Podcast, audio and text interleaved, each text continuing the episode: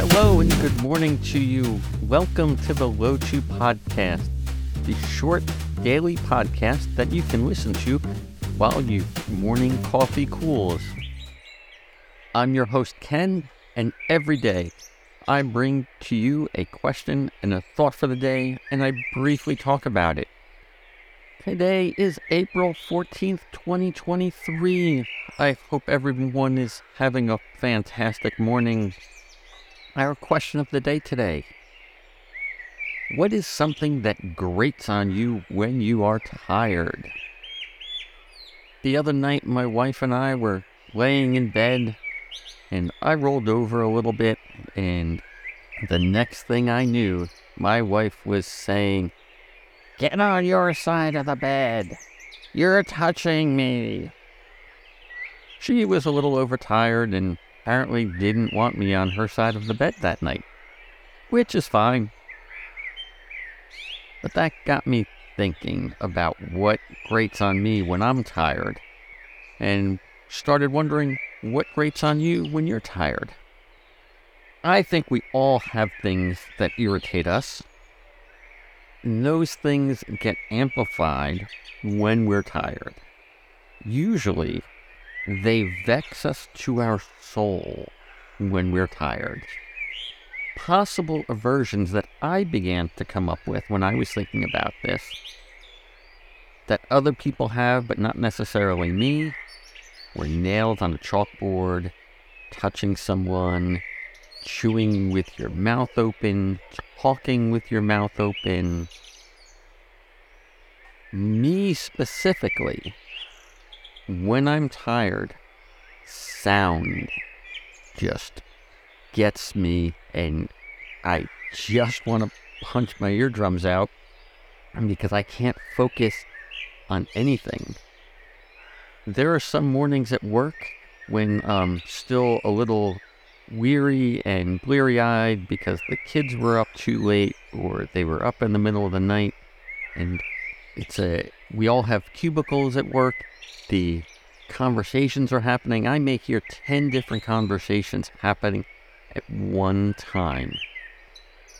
And if you've ever tried to have deep focus during a cocktail party, that's what it feels like to me. How about you? What is something that grates on you when you're tired? And on to our thought for the day. The speed limit is not taking away our freedom.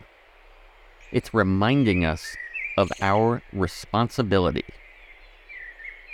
When I was younger, I was reckless with speed. I wasn't doing 90, 95, 100 on the highway, but at the time when most people were driving a reasonable 60 or 65, I would be driving 80, 85, 90. It didn't matter where I was, what I was doing, who was around me. I even got a ticket for passing a school bus. In my defense, the school bus didn't turn on its red flashers until I was literally on the corner of the bumper. But still, I passed the school bus with a stop sign out and red flashing lights. Speed limits are not there to take away our freedom. It's not there to say you may never drive 90 miles an hour. If that's how fast you want to drive, drive that fast. But a speed limit in a school zone, for example, is reminding you that there are lives at stake. You need to take into account someone other than yourself.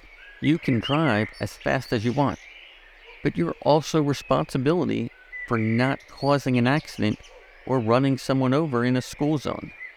You know, you can take the speed limit example and use it to other traffic signals as well.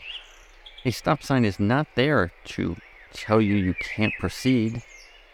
It's telling you there are other people around and you want to proceed with caution. It's saying, take your turn. Let's share the road. When we take these suggestions to heart, we as a culture all benefit. because we're building a culture of shared responsibility and community instead of a culture of individualism and a culture where person takes only what they want and what will benefit them regardless of how it affects the rest of the society. I hope you are paying attention to the speed limits. I hope that you are paying attention to the speed limits today and every day. Thank you for listening each day. If you enjoy the podcast, please take a moment, share it with a friend, review it on whatever platform you're listening to, whether it be Apple Podcasts, Android Podcasts, Spotify, wherever. I would appreciate those votes of confidence that you're enjoying what I'm doing. For the rest of the day, go out, enjoy. It's going to be a beautiful day here in New Jersey, and I plan on having a fantastic day as well. Thank you, and I will be back again tomorrow.